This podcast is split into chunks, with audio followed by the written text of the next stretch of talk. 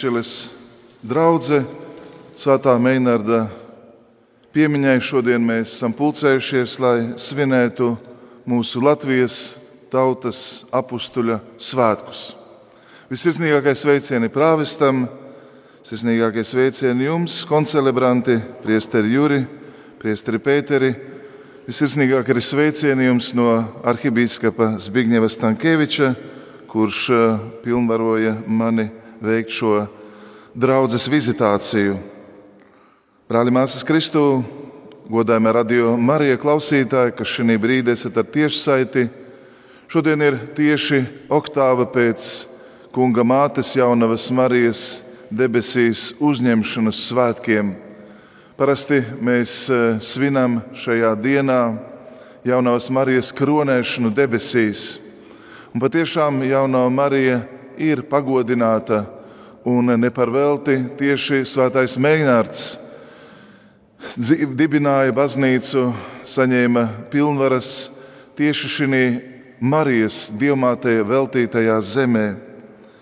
Lai tas mūs pilda ar prieku un pateicību, īpaši šodien, domājot par tiem iestiprināmajiem, kuri saņems svētā gara dāvanas, kuri spēr nozīmīgu soli ticības dzīvē. Sirsnīgi jūs sveicam kopā ar krustvecākiem.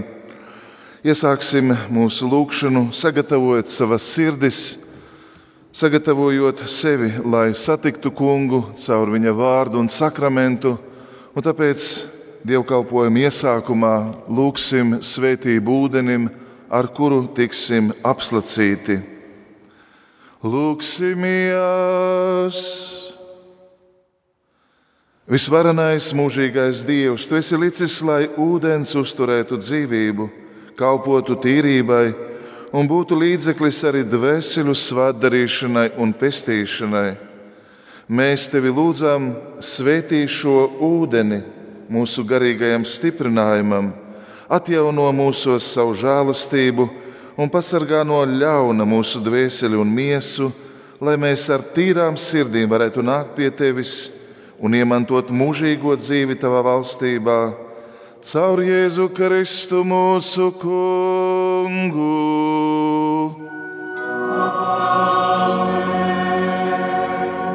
Mēs lūdzam, kungs.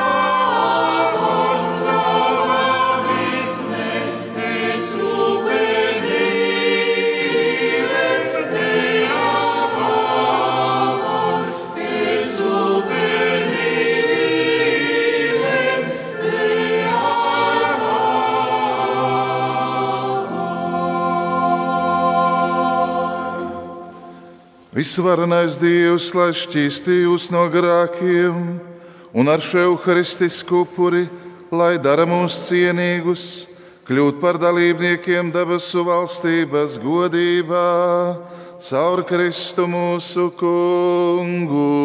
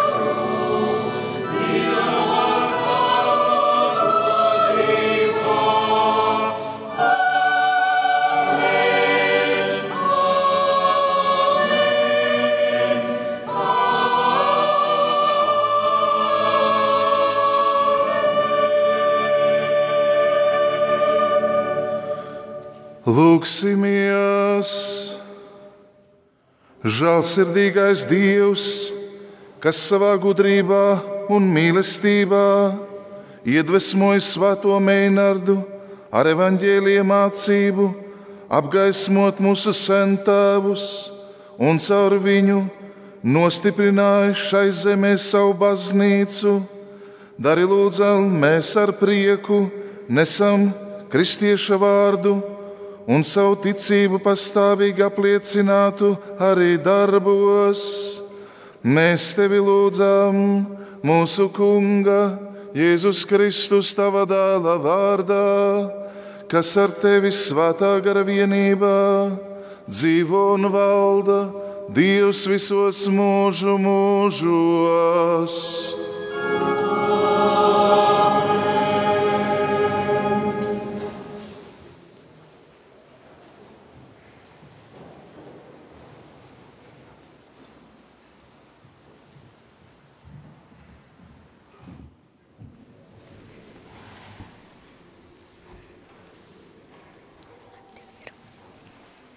Lasījums no Jūzas grāmatas. Tajās dienās Jēzus sapulcināja Sihema visas Izraēļa ciltis un sauca džiltīgos un augstmaņus tiesnešus un priekšniekus, un viņi nostājās Dieva priekšā. Tad Jēzus uzrunāja visu tautu. Ja jums šķiet slikti, ka kalpojat kungam, tad šodien izvēlējieties Kam jūs gribat kalpot? Vai tiem dieviem, kuriem kalpoja jūsu tēvi Mezopotāmijā, vai amoriešu dieviem, kuru zemē jūs dzīvojat, bet es un mans nams kalpos kungam? Un tauta atbildēja un sacīja, lai tas ir tālu no mums, kā mēs atstātu kungu un kalpotu svešiem dieviem. Kungs mūsu dievs ir tas, kurš izveda mūsu un mūsu tēvus no Eģiptes zemes, no verdzības nama, un mums redzot darīja lielās zīmes, un mums sargāja visa ceļa, kuru mēs staigājām, un visu tautu vidū, starp kurām mēs pārgājām. Tāpēc mēs arī kalposim kungam, jo viņš ir mūsu dievs. Tie ir svēto rakstu vārdi. Pateicība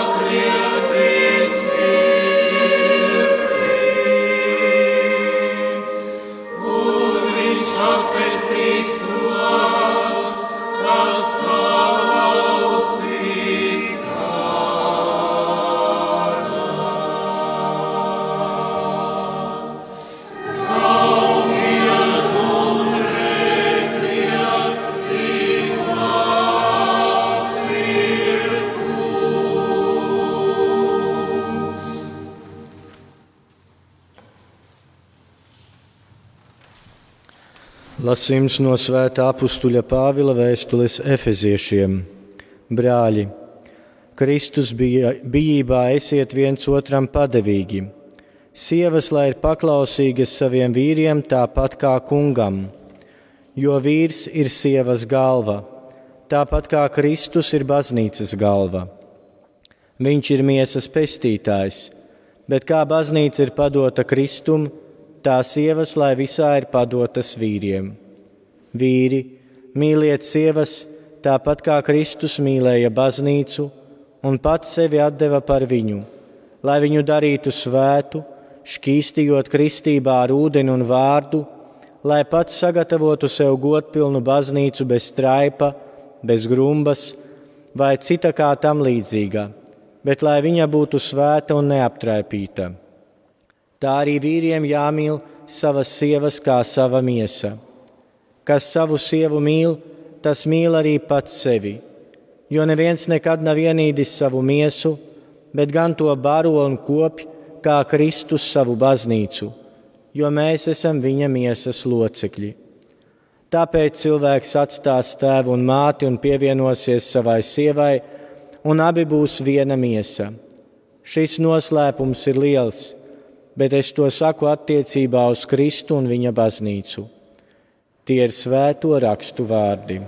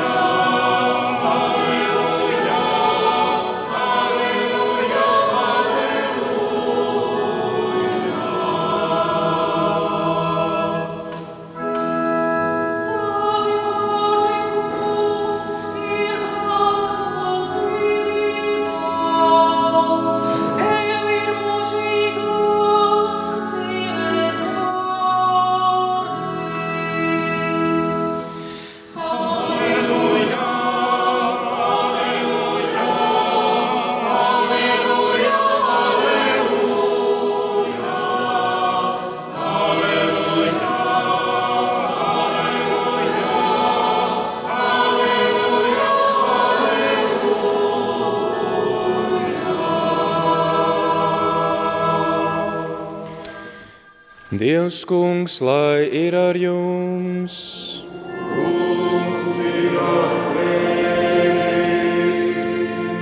Lasījums no Jēzus Kristus evaņģēlija, ko uzrakstījis svētais Jānis.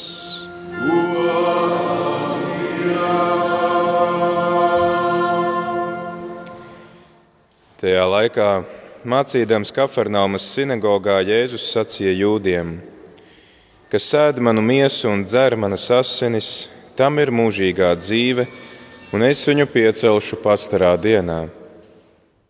Daudzi no Jēzus mācekļiem to dzirdot, sacīja: Cieta ir šī runa, kas var to klausīties? Bet Jēzus, zinādams sevī, ka viņa mācekļi par to kurna, viņiem sacīja: Vai tas jūs ieļauno? Bet ja jūs redzēsiet cilvēka dēlu uzkāpjam tur, kur viņš bija iepriekš, Gars ir tas, kas atdzīvina, miesa nekā nelīdz. Vārdi, ko es jums sacīju, ir gars un dzīvība, bet ir daži no jums, kuri netic. Jo Jēzus zināja jau no sākuma, kuri ir tie, kas netic un kurš viņu nodos. Un viņš sacīja: Tāpēc es jums teicu, ka neviens nevar nākt pie manis, ja tas viņam nebūs dots no tēva. No šī laika daudzi viņa mācekļi atkāpās un vairs kopā ar viņu nestaigāja. Tad Jēzus sacīja tiem 12: Vai arī jūs gribat aiziet? Tad Sīmanis Pēteris viņam atbildēja: Kungs, pie kā lai mēs ejam? Tev ir mūžīgās dzīves vārdi. Un mēs ieticējām un pazinām, ka tu esi Dieva svētais. Tie ir svēto rakstu vārdi.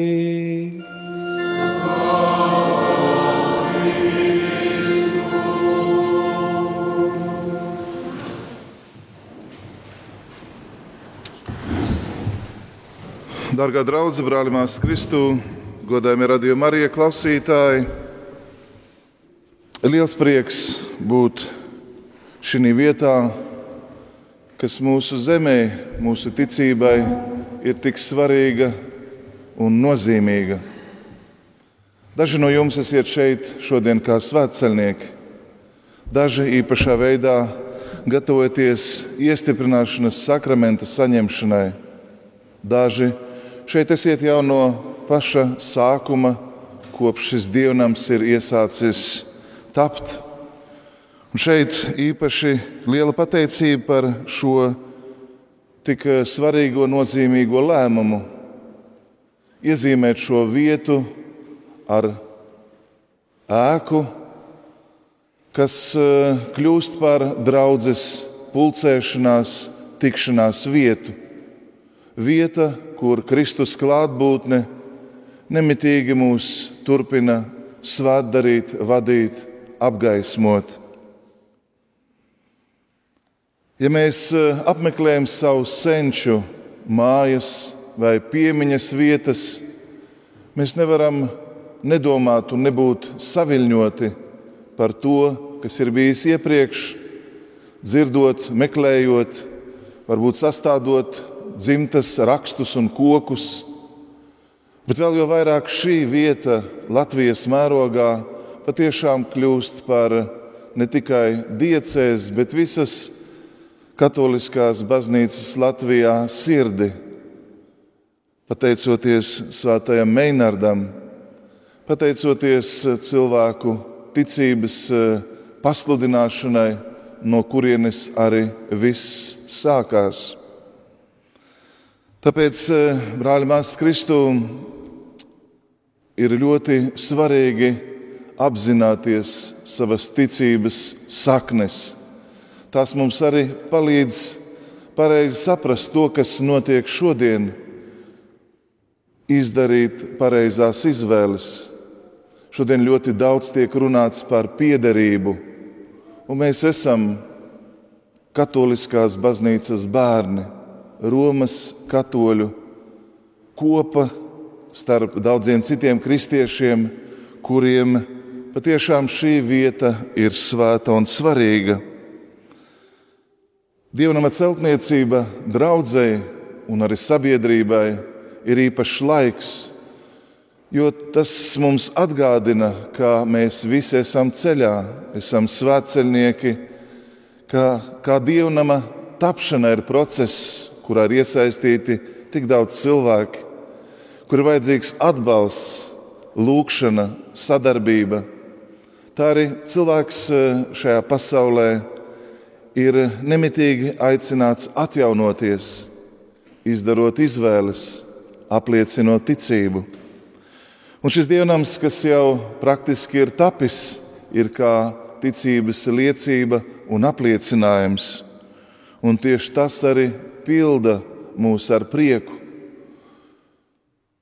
Arhibīskapa lēmums un vēlme patiešām, lai šeit nebūtu tikai draudzene vai skaists dievnams, bet lai šeit būtu sanktuārijas, svētceļojuma vieta, lai šeit cilvēki atjaunotos un atgrieztos un apzinātos, kad, kā, kādos apstākļos evaņģēlijas sēkla ir kritusi mūsu zemē.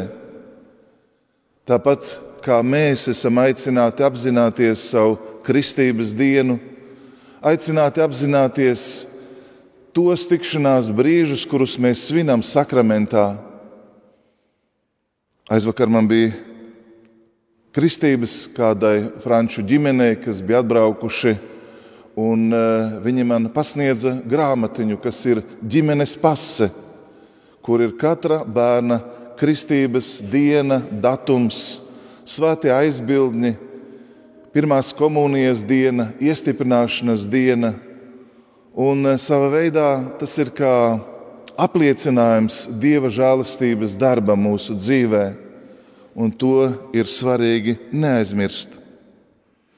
Tāpēc eh, arī šajā svētā misē lūgsim, lai Dievs svētī jau darbus, kas eh, ir savā, ja tā var teikt, pēdējā cēlienā, lai Dievs svētī arī visus tos cilvēkus, kas ir iesaistījušies šajā darbā lai Dievs arī svētī prāvestu un priesterus, kas šeit eh, darbojas un ir izvirzījuši šo uzdevumu un saņēmuši misiju, lai šis dievnams kļūtu par svētnīcu, par sanktuāriju.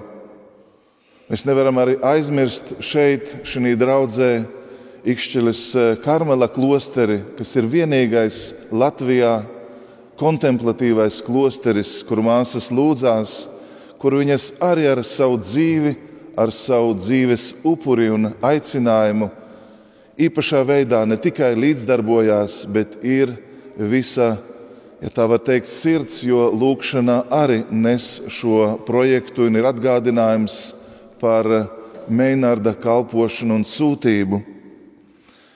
Brāļi, māsas Kristu, pēc šiem ievadvārdiem gribu kopā ar jums pārdomāt šodienas evaņģēliju. Un tā ir ļoti būtiska nodaļa Jāņa evaņģēlijā, kuru mēs jau nu, vismaz četras, ja ne piecas svētdienas turpinām lasīt, pārdomāt, iedziļināties. Jēzus ir pavairojis maizi un ir iesācies dialogs. Un šajā dialogā, kā mēs dzirdējām, kulminācija ir Jēzus jautājums, vai jūs gribat mani atstāt, vai jūs ticat un pieņemat to, ko es jums saku un atklāju. Un patiešām mācekļi ir svarīgas izvēles priekšā, ne tikai apstuļi, bet evanģēlijā lasām, ka ir mācekļi, kas no šī brīža, šī lielā ticības noslēpuma priekšā arī atkāpjas vairs neseko kungam. Un tieši tāpēc ar šādu jautājumu Jēzus arī vēršas pie apstuļiem. Vai arī jūs gribat aiziet? Es esmu dzīvības maize, maize, kas nākusi no debesīm, lai dotu pasaulē dzīvību. Patiešām nav runa tikai par kristīgām vērtībām, nav runa par pat kristīgu dzīvesveidu vai kristīgu morāli, bet Kristus atnes dievišķu dzīvi, kas tiek mūsos ielikta caur kristību, un mēs esam aicināti nemitīgi nostiprināt, attīstīt un pieaugt šajā dieva bērnu stāvoklī. Viens no atslēgas vārdiem, kas izskan caur šodienas lasījumiem, ir izvēle, lēmums. Arī tas, ka mēs esam šeit, Arī tas, ka šeit stāv šis dievnams, ir balstījies konkrētā lēmumā, konkrētā atbildē.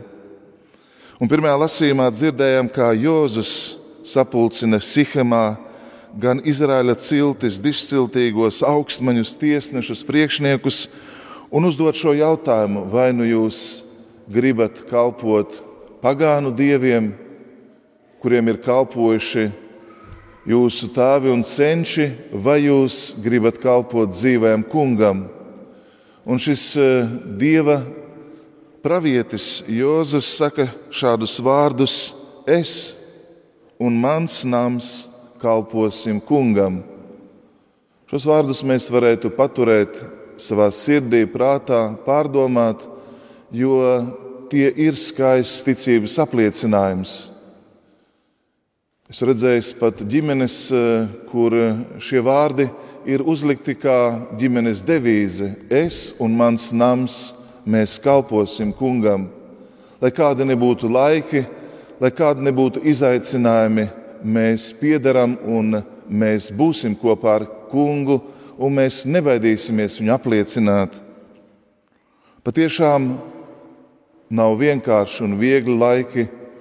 Varbūt jums bija iespēja vakar izlasīt vai klausīties Lutāņu arhibīskapa Jāņa Vanaga uzrunu Doma baznīcā, kur viņš deva ļoti skaistu, vērtīgu, pravietisku analīzi par to, kas notiek šodien sabiedrībā, un ir vērts iedziļināties un pārdomāt, vērts arī iet tālāk un apliecināt, es un mans nams, mēs kalposim kungam. Tieši šādu ticības apliecinājumu dot arī Pēteris. Pārējai apstuļu vārdā viņš saka, Kungs, tev ir dzīvības vārdi, tev ir mūžīgā dzīvība, tev ir debesu valstības atslēgas, pie kā gan cita lai mēs ejam. Un tā arī ir ļoti skaista ticības liecība. Tā ir atbilde dažādiem viltu selku kārdinājumiem, kas tik bieži apmāna pasauli. Piederēt Kristum nozīmē patiešām degt ar viņa mīlestības liesmu. Tas nozīmē arī rūpēties, lai tā degtu mūsu ģimenē, draudzē, sabiedrībā. Jo Kungs vēlas, lai tie, kas viņam sekotu, brīvi un bez nosacījumiem izdarītu drosmīgas izvēles. Šodien otrajā lasījumā dzirdējām, kā Pāvils runā par baznīcu un ģimeni, par vīriešu un sievas attiecībām. Un pirms kā viņš tās raksturo, viņš uzsver, cik svarīga ir bība kunga priekšā, cik svarīgi ir gan vīriem, gan sievām, gan bērniem mācīties, kā kungs visā vēlējās īstenot sava tēva gribu, kā baznīca ir aicināta nemitīgi raudzīties uz tēva un dēla attiecībām un tajā iegūt savu piepildījumu.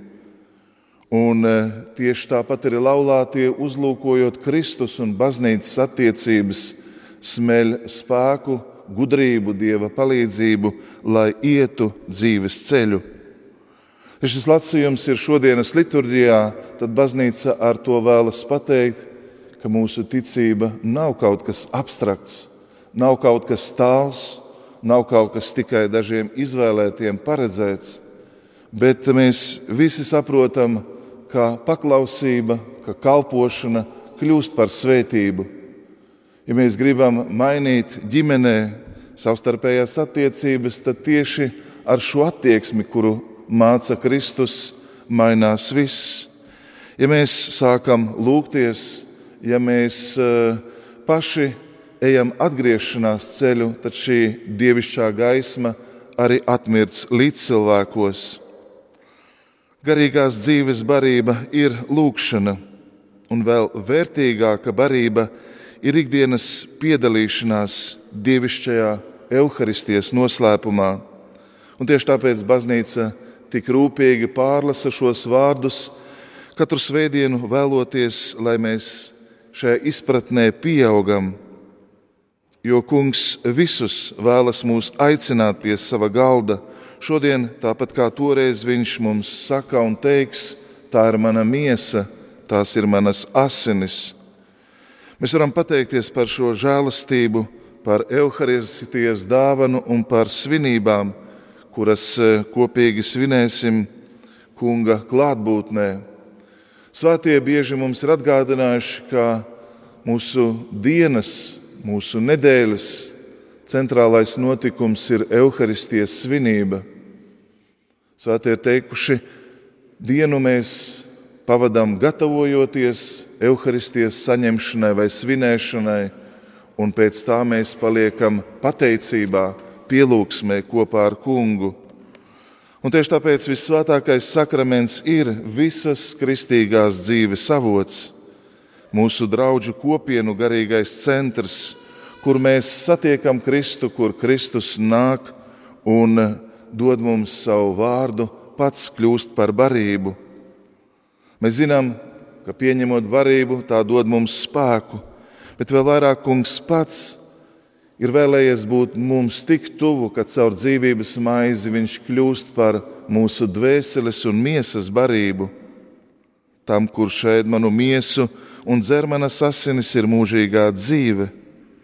Tam, kurš evaharistijā saņem Kristu, patiešām nav vairs jāgaida, lai uzsāktu mūžīgo dzīvi pēc nāves, bet tā iesākās jau šī brīdī, kad mēs esam pareizās attiecībās ģimenē, draudzē, baznīcā, ka Dieva vārds un baznīcas un evaņģēlie patiesības ir mūsu dzīves pamatā. Patiešām Euharistijā mēs jau saņemam augšām celšanās garantiju.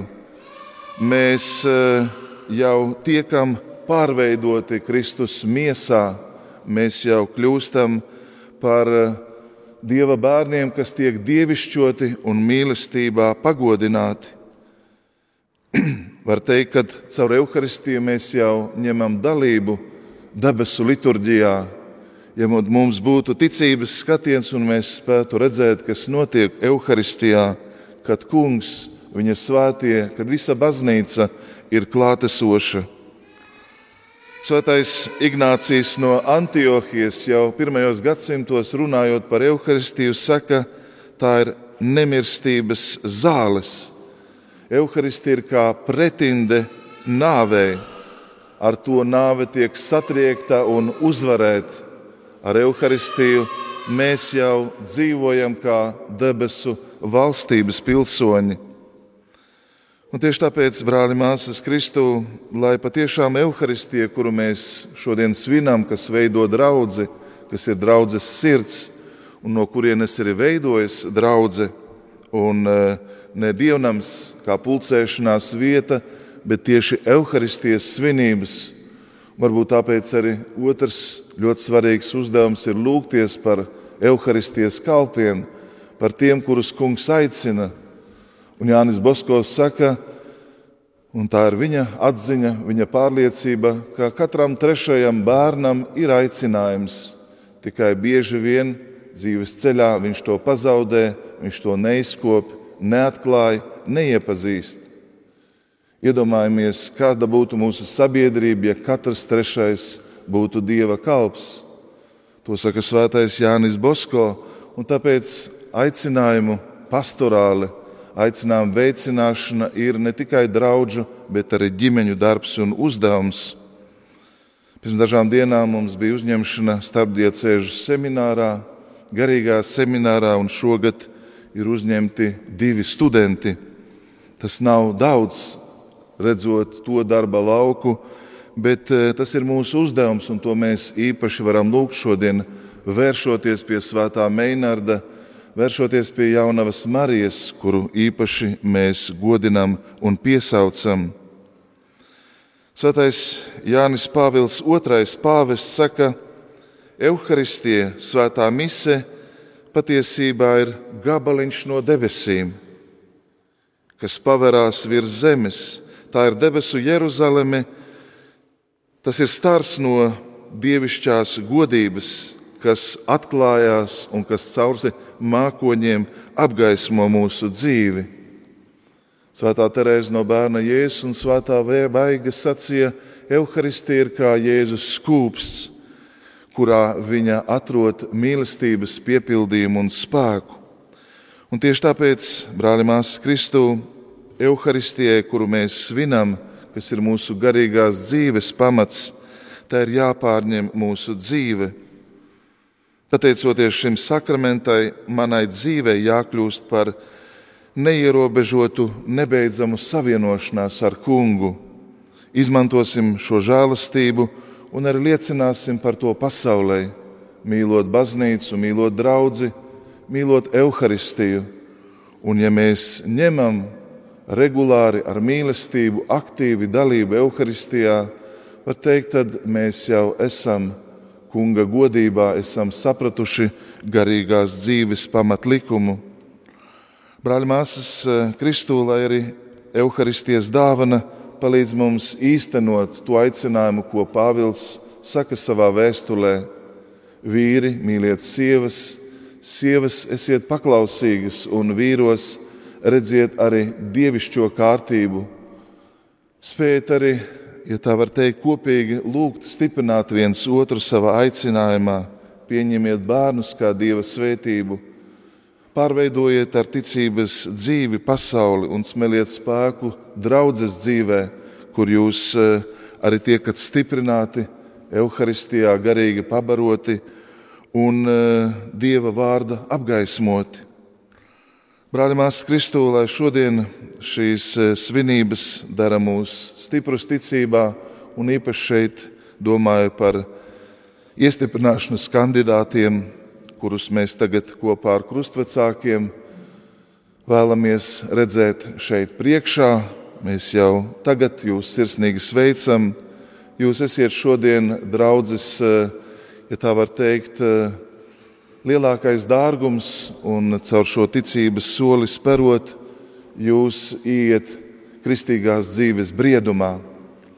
Lai labāk sagatavotos šim brīdim, tagad eh, sākumā mēs eh, apliecināsim ticību, atteiksimies no grēka, no ļaunā, tad kopīgi dziedāsim himnu svētajam garam un tās laikā došu iestiprināšanas sakramenta žēlastību.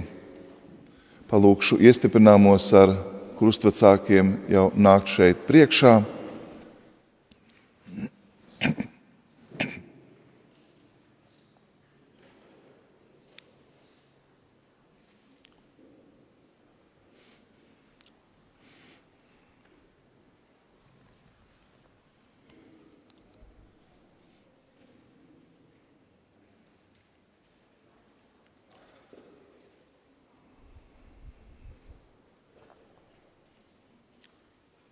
Dārgā draudzene, brāļi, māsas Kristū, godāmie radio Marija klausītāji, šodien svinot iestiprināšanas sakramenta žēlastību, iesāksim mūsu ticības liecību ar atteikšanos no grēka, no ļaunā, no sātana varas, lai dzīvotu kā dieva bērni, lai staigātu gaismas ceļus un apliecinātu Kristu.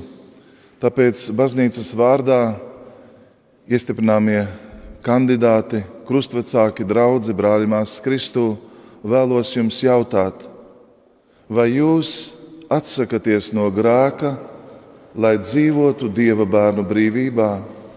Mēs atsakāmies. Vai jūs atsakaties no grēka un netikumiem, kas eh, traucē iet Kristums sekošanas ceļu? Vai jūs atsakāties no vilinājumiem uz ļaunu, lai nenokļūtu grēka varā? Vai jūs atsakāties no ļaunā gara, kas ir ikviena grēka avots? Un apliecinot ticību, teiksim, es ticu. Vai jūs ticat uz Dievu visvarano tēvu, debesu un zemes radītāju? Vai jūs ticat uz Jēzu Kristu, viņa vienpiedzimušo dēlu, mūsu kungu, kas ir piedzimis no jaunavas Marijas, cietis, apbēdīts, augšām cēlies no miroņiem un sēž pie tēva labās rokas? Vai jūs ticat uz Svēto garu, Svēto katolisko baznīcu, Svēto sadraudzību, grēku piedošanu, miesas augšām celšanos un mūžīgo dzīvi? Es. Tāda ir mūsu ticība, tāda ir baznīcas ticība, ko ar prieku un lepnumu mēs apliecinām Kristu Jēzu, kas dzīvo un valda Dievs visos mūžu mūžos. Āmen!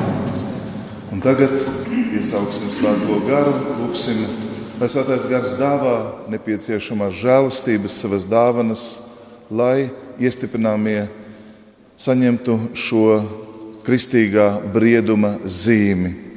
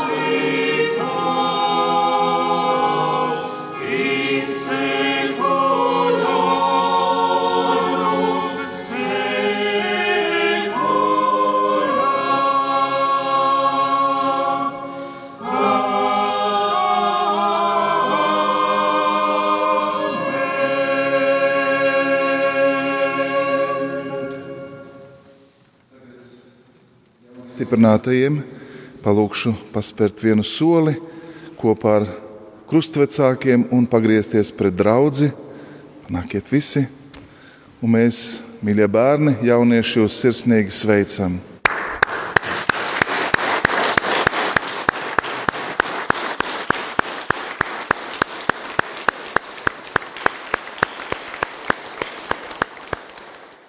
Radio Marija klausītājiem, kas nespēja redzēt, nemaldos, jūs iet vairāk kā 15, 18 iestiprinātie, un šodien Kristus ir dāvājis jums savu garu, lai jūs vairāk būtu kā viņa liecinieki pasaulē, lai apliecinātu Kristu, lai ienestu viņa klātbūtni un lai kā gaismas bērni arī īstenotu savas dzīves aicinājumu. Kā draugi mēs jūs šodien ietveram lūkšanā, lūdzam, lai kungs jūs vada, svētdara, un arī krustvecākiem palīdz īstenot šo sūtību, ko jūs saņemat. Tagad atgriezīsimies vietās un kopīgā lūkšanā izteiksim mūsu lūgumus, pateicību, uzticot Dievam visas mūsu un baznīcas vajadzības.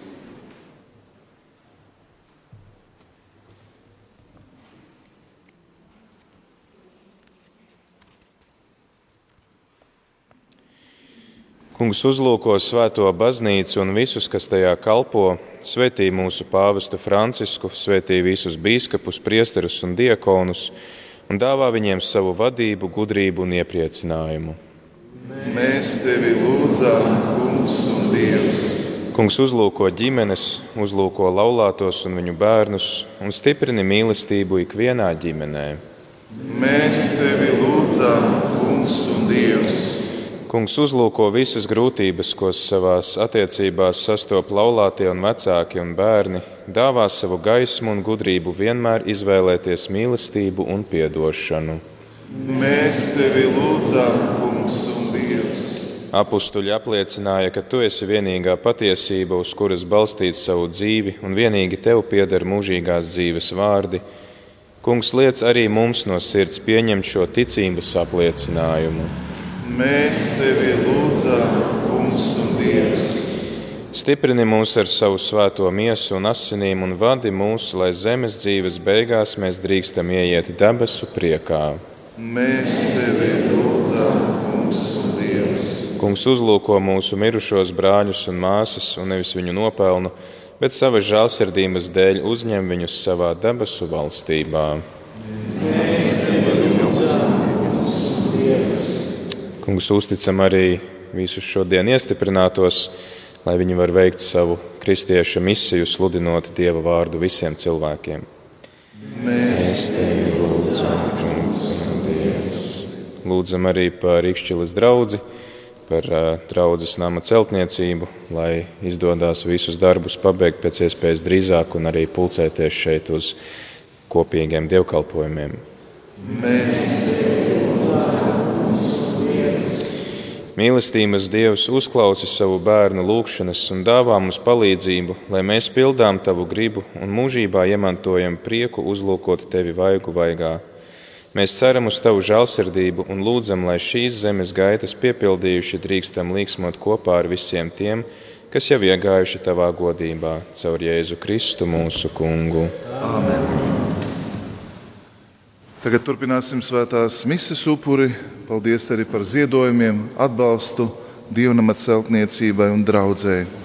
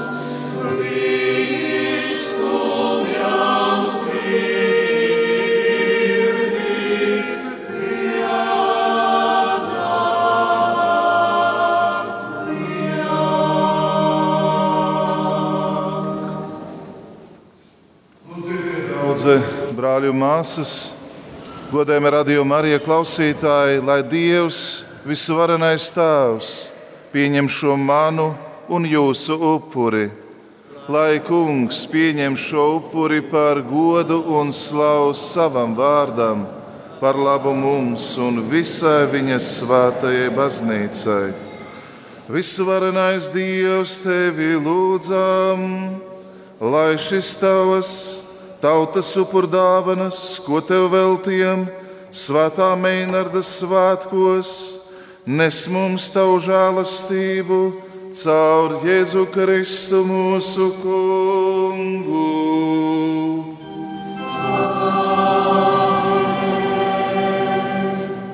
Dievs kungs, lai ir ar jums!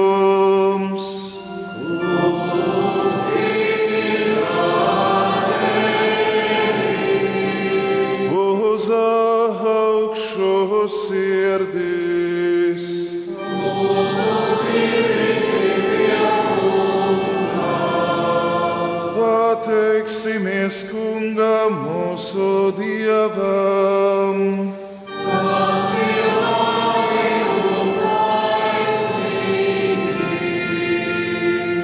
Patiesi tas ir labi un taisnīgi, pareizi un svētīgi, ka tev debesu tavs visvarenais mūžīgais Dievs, mēs pateicamies vienmēr un visur caur Jēzu Kristu, mūsu kungu. Jo svētā Meinarda svētkos tu iepriecini savu baznīcu, tu stiprini ticīgos ar viņa dzīves piemēru, māci tos ar viņa sludināto vārdu un viņa nopelnu dēļ savus ticīgos sargā.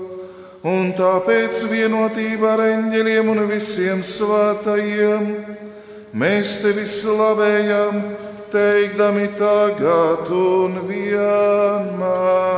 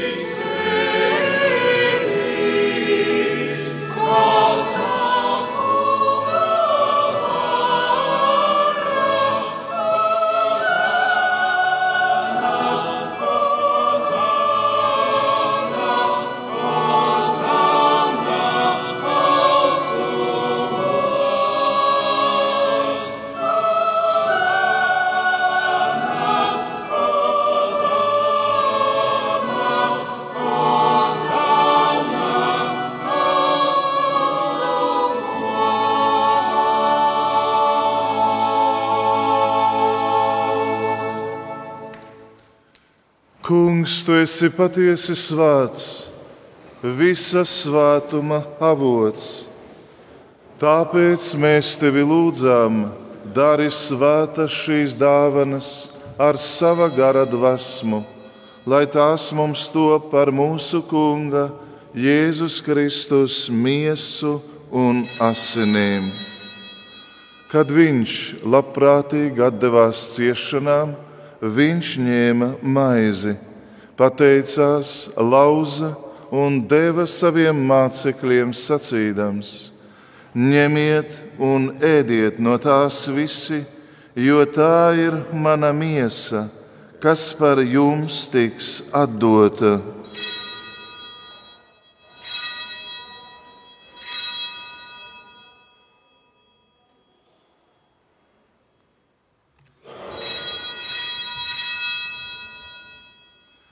Tāpat pēc vakariņām viņš ņēma arī biķeri, pateicās vēlreiz un deva saviem mācekļiem sacīdams: Ņemiet un dzeriet no tā visi, jo tas ir manu jaunās un mūžīgās derības asiņu biķeris, kas par jums un par daudziem tiks izlietas grēku piedošanai. Dariet to manai piemiņai.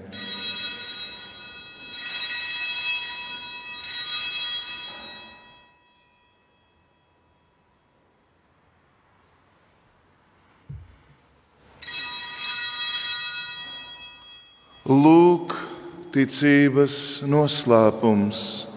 Mēs vēstīsim par tavu nāvi, kungs, un liecināsim par tavu augšām celšanos līdz pat tavai atnākšanai. Tāpēc, pieminēdami tava vienpiedzimušā dēla nāvi un augšām celšanos, mēs upurējam tev, kungs, šo dzīvības maizi un pestīšanas biķeri un pateicamies, ka mums esi ļāvis stāvēt tavā priekšā un tev kalpot. Mēs pazemīgi lūdzām, lai svētais gars vieno mūs visus, kas pieņemsim Kristus miesu un asinis.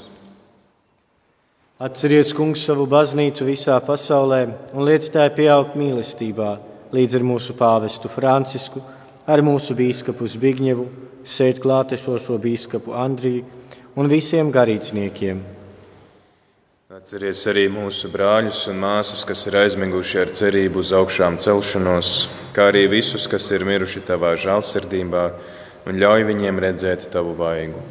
Apžēlojies par mums visiem, mēs tevi lūdzam, lai kopā ar Svēto Dieva māti Jaunavu Mariju, ar Svēto Jāzepu viņas līgavaini, ar Svēto Meinardu, svētajiem apustuļiem un visiem svētiem, kas tev bijuši patīkami no mūžiem, arī mēs kļūtu mūžīgās dzīves cienīgi un varētu tevi teikt un slavēt caur tavu dēlu Jēzu Kristu.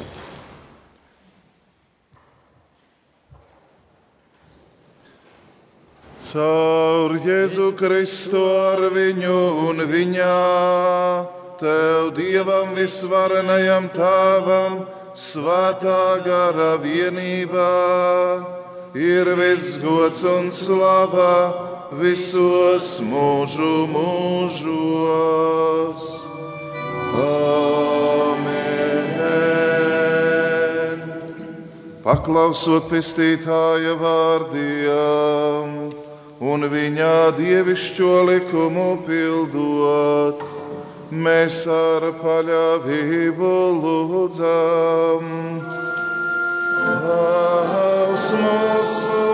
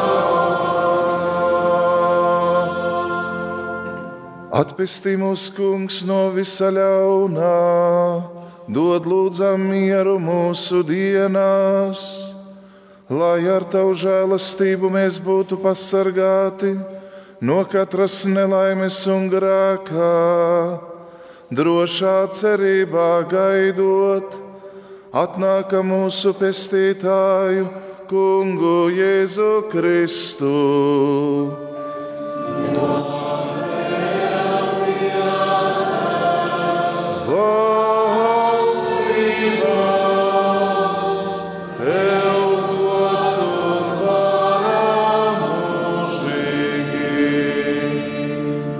Kungs, Jēzu Kristu, kas esi sacījis saviem apstuļiem un mācekļiem, es jums atstāju mieru, es jums dāvāju savu mieru.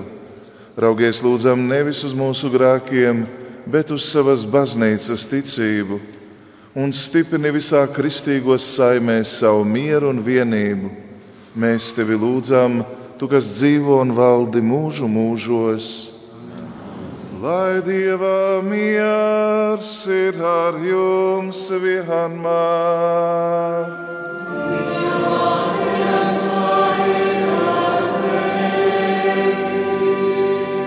Kristus mīlestībā pagodiniet viens otru ar miera un izlīguma zīmi.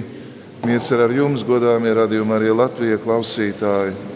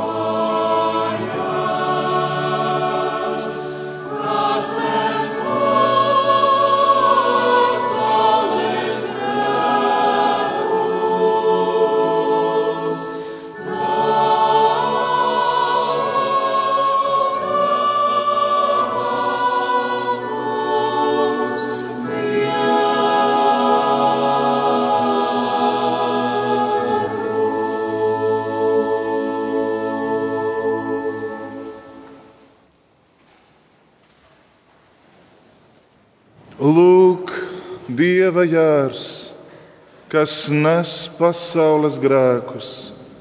Svētīgi tie, kurus Dievs ir aicinājis pie sava galda. Kungs, es neesmu cienīgs, ka tu nāktu pie manis, bet saki tikai vārdu, un mana dvēsele kļūs vesela. Kristus miesa, lai pasargā mani mūžīgai dzīvei.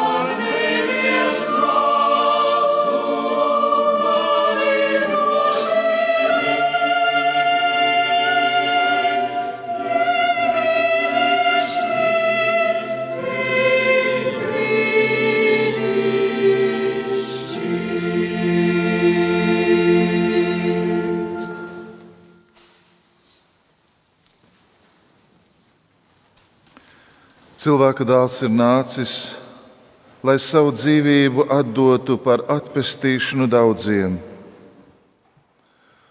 Lūksimies! Kungs Dievs, ļauj mums priecāties par žēlastībām, ko svētā mēnada svētkos esam saņēmuši pie tava altāra, atsaucoties ticības pirmsākumiem mūsu zemē un godinot tevi tavos svētajos, caur Jēzu Kristu mūsu kungu.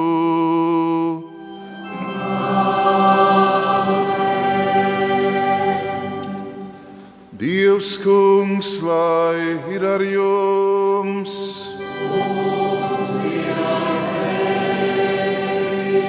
Lai kunga vārds ir slavēts!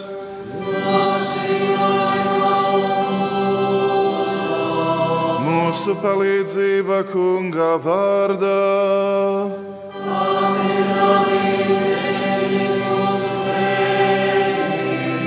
Lai svētī jūs visvarenais un žēlsirdīgais Dievs Tēvs un Dēls un Svētais Gārs.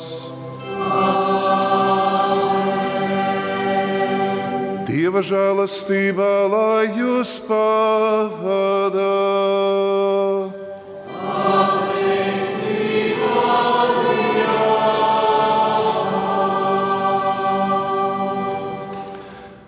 Pateicība Dievam, pateicība jums, arī visiem tiem, kas esat tiešsaitē šajā brīdī.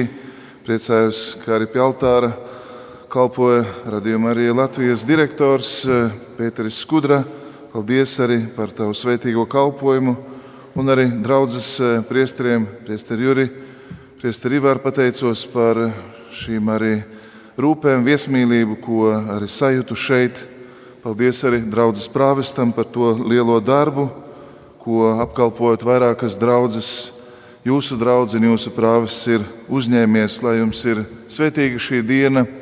Un īpaši gribu sirsnīgi sveikt arī jauniestiprinātos, tos, kuru sirdīs ir iedegusies svētā gara liesma, kur ir saņēmuši svētā gara dāvanas, lai jūs tās labāk apzināties, lai tās ir jums kā spēks un stiprinājums, ar ko jūs arī mīlat, kalpojat Dievam un arī vēlaties liecināt par baznīcas skaistumu un svētumu. Sveitīgi jums visiem dienu, lai ir slavēts Jēzus Kristus. Mūžīgi mūžās. Atļaujiet man visas draudzes vārdā, klātesošo vārdā, apsveikt jūs šodien, pateikties vispirms par novadīto dievkalpojumu, par jūsu ierašanos vizitācijā un sveikt jūsu priesterības jubilejā. Šodien viņa priesterības jubileja apsveicam visi ar aplausiem.